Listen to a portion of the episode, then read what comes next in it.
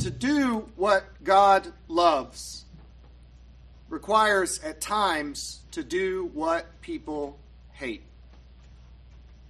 Jesus said, if you were of the world would love you as its own.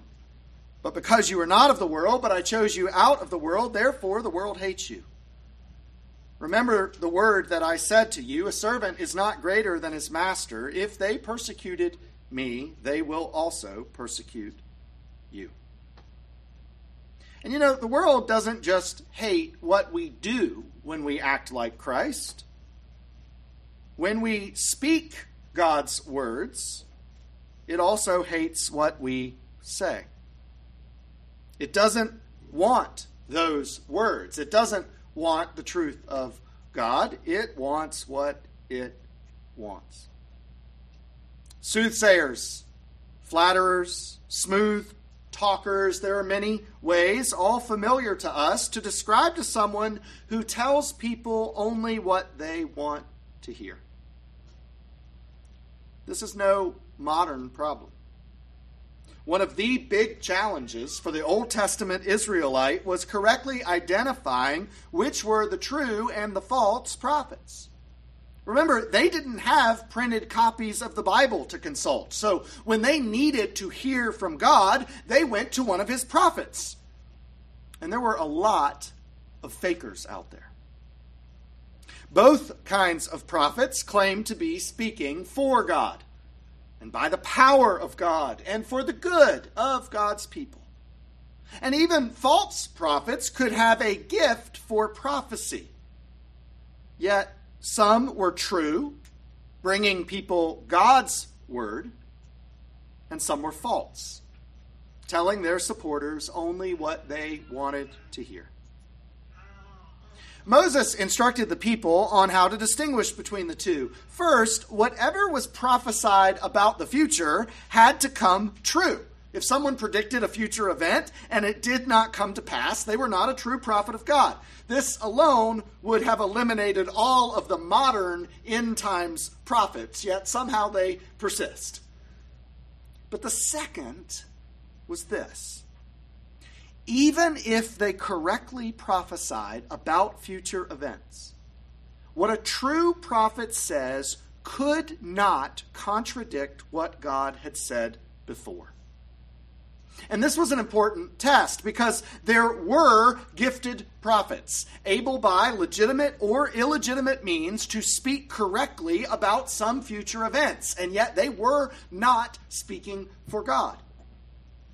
It's evident in Micah's address. He calls them the prophets who lead my people astray. These men were part of the prophetic class. They used the means that legitimate prophets used to discern the will of God, and they were, at least at times, accurate about the future.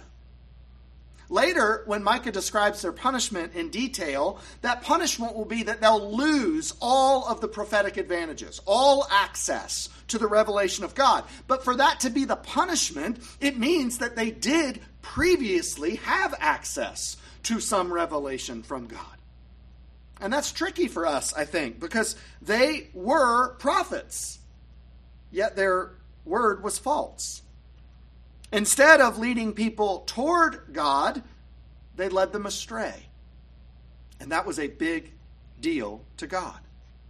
That these prophets, gifted by him to help his people hear his word, instead had a deadly impact on them.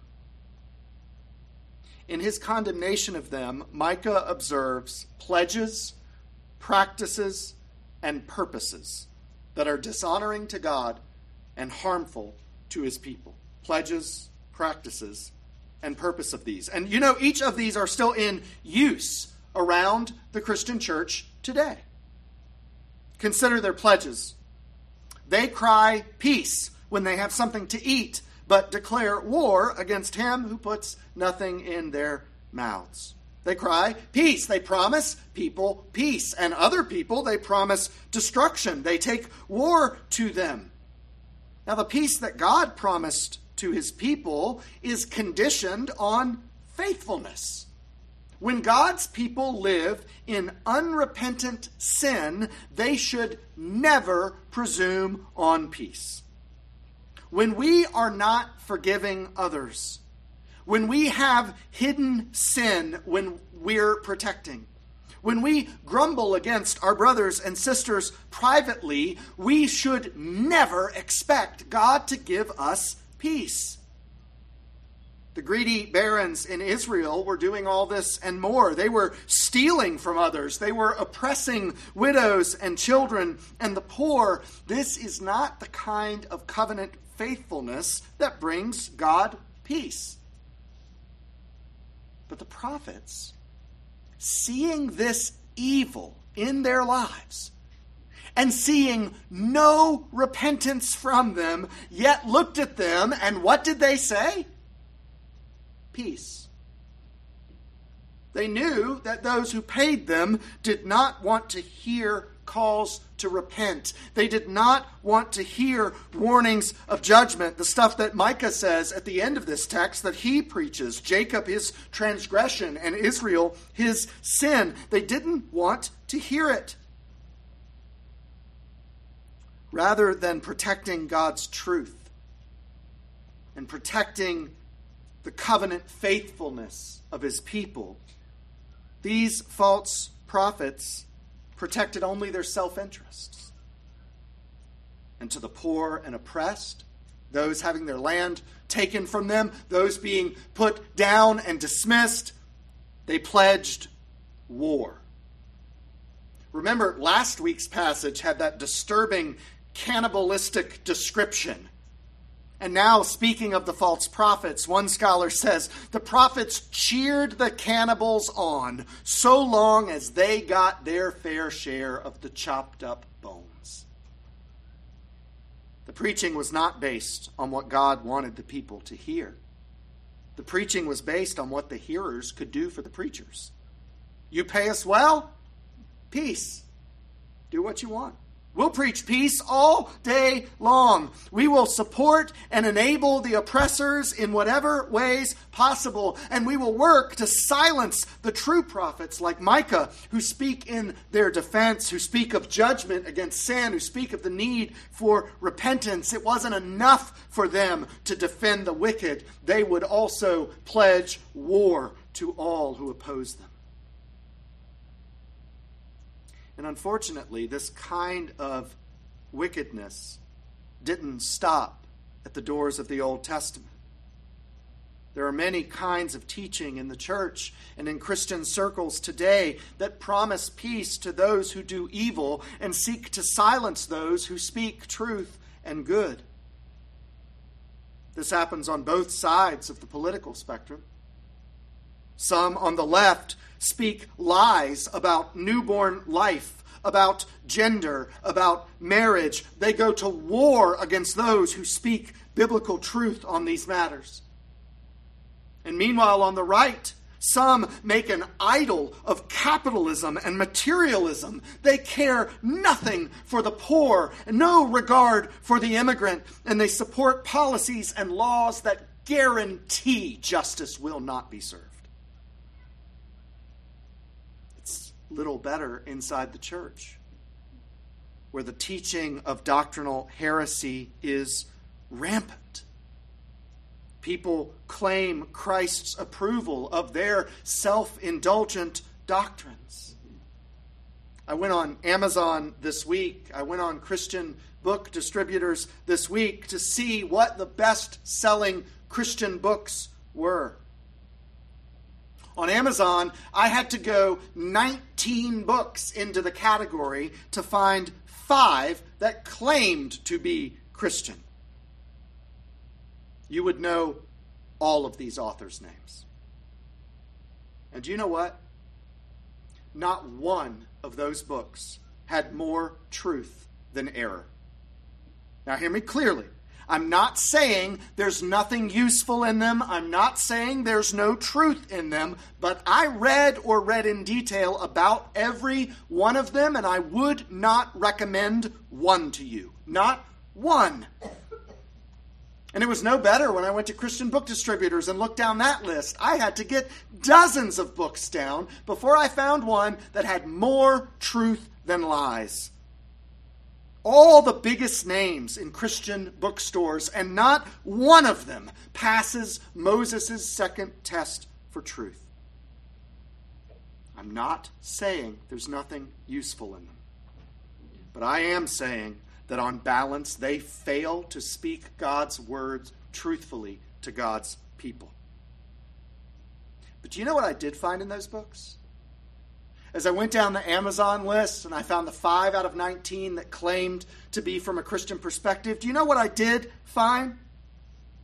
I found exactly the same teaching as in the other 14 books. You know, the ones that didn't claim to be Christian at all. I found exactly the same message in the top 19 books. It's a message of going easy on yourself, of forgiving yourself, and not listening to the haters who challenge your behavior. It's a message that says, trust your heart and your inner voice, indulge your desires. You know how Micah would describe these books? As books that cry peace when the authors have something to eat, and go to war against those who put nothing in their mouths. The false prophets of Micah's day were also guilty of using unbiblical practices to receive God's revelation. We can tell this from verse 6. Micah uses two words, vision and divination. And those Hebrew words refer to two different practices that prophets would use to seek omens. One was permitted by God. It was commonly used by true and false prophets. But the other was an occult practice. It was witchcraft, which God had forbidden, though sometimes he would allow it to succeed. That is, even though he had forbidden it, think of it as the ancient Ouija board or the ancient seance. He had forbidden these practices, but sometimes he would yet reveal or permit satanic forces to reveal some truth about the future through them. And these prophets in Micah 3 had been practicing both methods. They were willing to do whatever it took to have some prophetic vision that would give them credibility, and God's ways were not enough for them. Kids, the only way we can know with certainty what God has said is what's in the Bible. It is inspired. That is, its words are God's words. It came from God. That means it is also infallible. The Bible can only have truth because God is only truth. And that means it is inerrant. It does not teach any untruth. The Bible's teachings will never lead you away from God. Now, we can suspect things about God from what we observe in nature. We can have a sense of God's will through our own conscience. We can feel led by desires to make good decisions. That's all fine. But the only way we can know for certain that something is of God is when it comes from Scripture.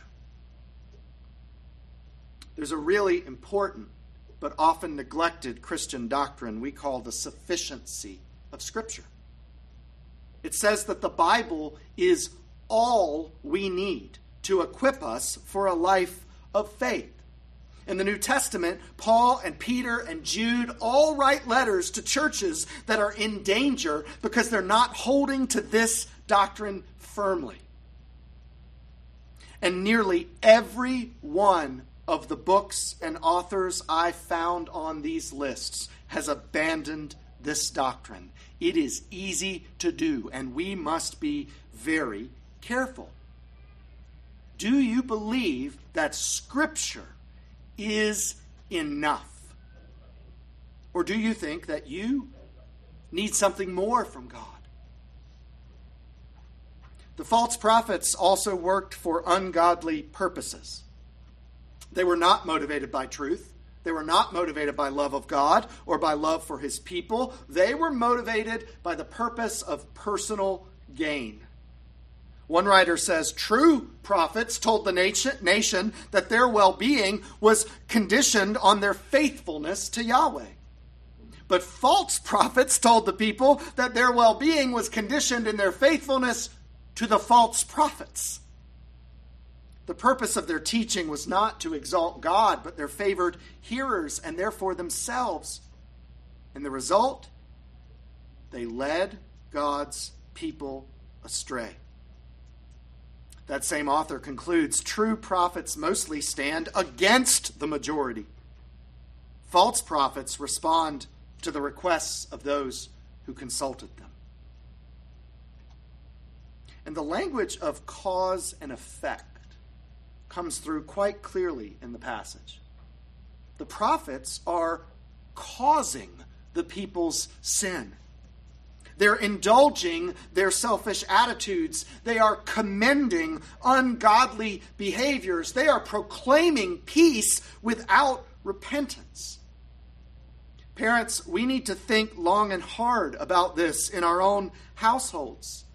God does hold sinners accountable for their sin, yes, but he also holds accountable teachers who affirm rather than correct sin, who reward and proclaim peace, even absent of repentance. Elders, too. The church on earth exists to paint a picture, the visible church, of an invisible reality, God's true church. And when elders in the church indulge sinners without correction and repentance, we paint a dishonest picture. We harm the peace and purity of the church. We lead people astray. I was once stung by the rebuke of a man who was teaching pastors. And he told us that church leaders are supposed to be the moral and the spiritual eyes and ears of the church. And yet, so many are willfully ignorant of God's word about charity and marriage and property. And so those churches, we cheerfully welcome vow breakers who withhold love from their spouses, or we cheerfully welcome those who callously disregard others. And we let them in the church and we tell them it's fine, peace, peace. This is why the real effectiveness of a church's ministry is not to be found in the majesty or the variety of its programs, but in the robustness of its ministry of the word. God's word is what's relevant for every person in every time and place. God's word is what so shocks the fleshly sensibilities. God's truth is what pierces to the division of bone and marrow. And if that message is abandoned, what people find in the end is that the church has nothing more useful to say to them than what the world is saying as well. These false prophets replaced God's message with the world's. Do what you want, and you'll be just fine. And for this, they are judged. And because God is just, the punishment will fit the crime. Verses 6 and 7 are one of the more detailed descriptions of judgment in the whole book. 8 different phrases or words related to how God will cut the false prophets off from his word. Remember, their access to God's revelation is the only reason why the powerful elites in Israel are giving these guys the time of day. It's the source of their authority. It's the reason they matter. And now it's gone. Silence. Just as God ignored the magistrates when they called out for deliverance from attackers while they were attacking others, so God will ignore these prophets when they call out to him for revelation while they're ignoring God's revelation. It says instead of the light of God's truth, they will experience thick darkness. It says their nights will no longer be filled with visions and dreams. It says that their questions, whether asked through legitimate or illegitimate means, will have no answers. And it says because of all this, their paying clients will want nothing to do with them. The seers will be disgraced. The next phrase is a really interesting one. Your translation probably has, they shall all cover their lips. The Hebrew word literally refers to mustaches. They will cover their mustaches. In Ezekiel, that act is a sign of mourning. And in Leviticus, that act is a sign of uncleanness for someone with leprosy. And here, it's a sign of having nothing to say. And I think for these false prophets, all three are true. We're told today that what we should fear is being on the wrong side of history. That we shouldn't hold to these outdated and ignorant scriptural perspectives. And that if we do, we cannot remain relevant in a modern society. You can have your convictions, sure, but at some point you have to change them. That is why we have churches that are now recontextualizing. That's the word they use. Recontextualizing what God has said to make it more acceptable to our contemporaries. Is that any different than what these prophets were doing in Micah 3? Updating God's message to better fit with the times and what the people wanted to hear? For my part, and I pray this is true of you, I would rather be on the wrong side of human history than the wrong side of God's convictions. There are just too many examples, like this one in front of us, of how that ends. Cut off from God. Micah gives an alternative. Notice that this passage begins and ends, verses 5 and 8, with a reference to Yahweh, the Lord. Because in this passage, Micah is doing the work of a true prophet. He's bringing God's word, even an unpopular word, to the people. And so, what is the only power and authority by which a human being can bring God's word to God's people? Yahweh's, the Lord's. He says in verse 8, I am filled with power. This is a word picture. It's a direct contrast that the false prophets have been humiliated. They've been deflated. But Micah's strength, which comes from the Lord and not from the approval of his hearers, fills him up. He can speak God's truth even to those who do not want to hear it, because the Lord has filled Micah, not with presumption, not with self-interest, but with his spirit and with justice and with might. That combo, justice and might, is often used in military context. It describes the bravery of a soldier or of an army who is willing to go face a powerful adversary. Valor is a good modern approximation. And isn't that just what was needed? People are being oppressed by their leaders. And Israel's prophets have gone to war with the ones being oppressed. Isn't what was needed a person of conviction who would valiantly stand up for God and for truth and for those who were oppressed? The philosopher Blaise Pascal said that justice without power is powerless, but power without justice is tyranny. These Israelites were living under just such tyranny.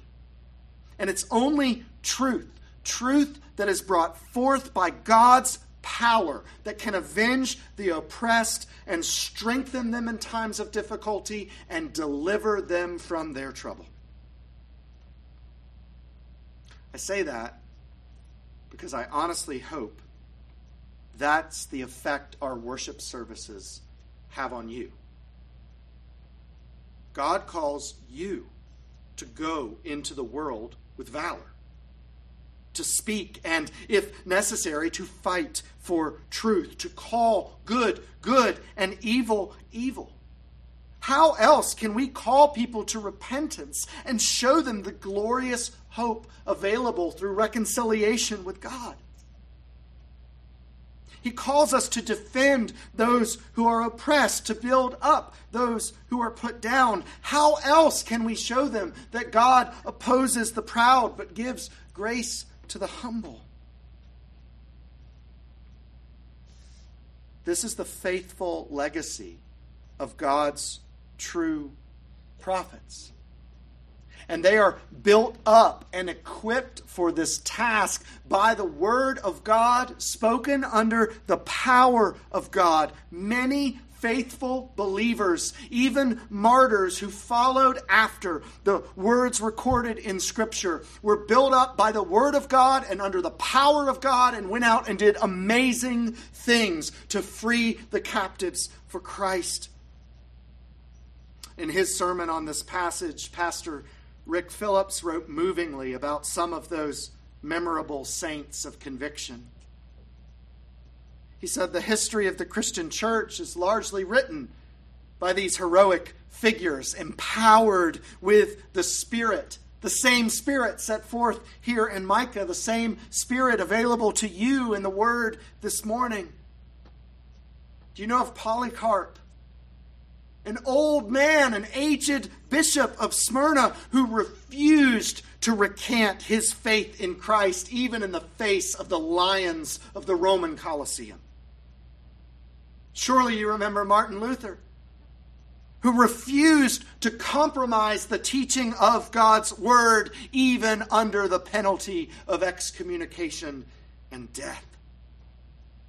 Some of you know the story of the great English preachers, Latimer and Ridley, when chained to the stake, awaiting the flames to consume them, who said, "Today they will light a candle for all of Europe to see." The Chinese house church pastors, Alan Yuan and Samuel Lamb, imprisoned in hard labor camps for over 20 years. And do you know what they did the day they got out? They preached Christ. Where will God use you in this story of his legacy of truth? Now, I pray that he uses you in cases that are not so difficult and dramatic as these. But more than that, I pray that you will take hold of this calling, whatever it may be. In a world filled with self-serving and false prophets, those who pander to generation after generation, willing to shift their truth to satisfy whoever feeds them, instead be speakers of God's truth. Make your concern being on his side of history. People are often praised for living with the courage of their convictions. But let's do more than that. Instead of our own convictions, may we be a church that lives with the courage of God's convictions, for they will never fail us.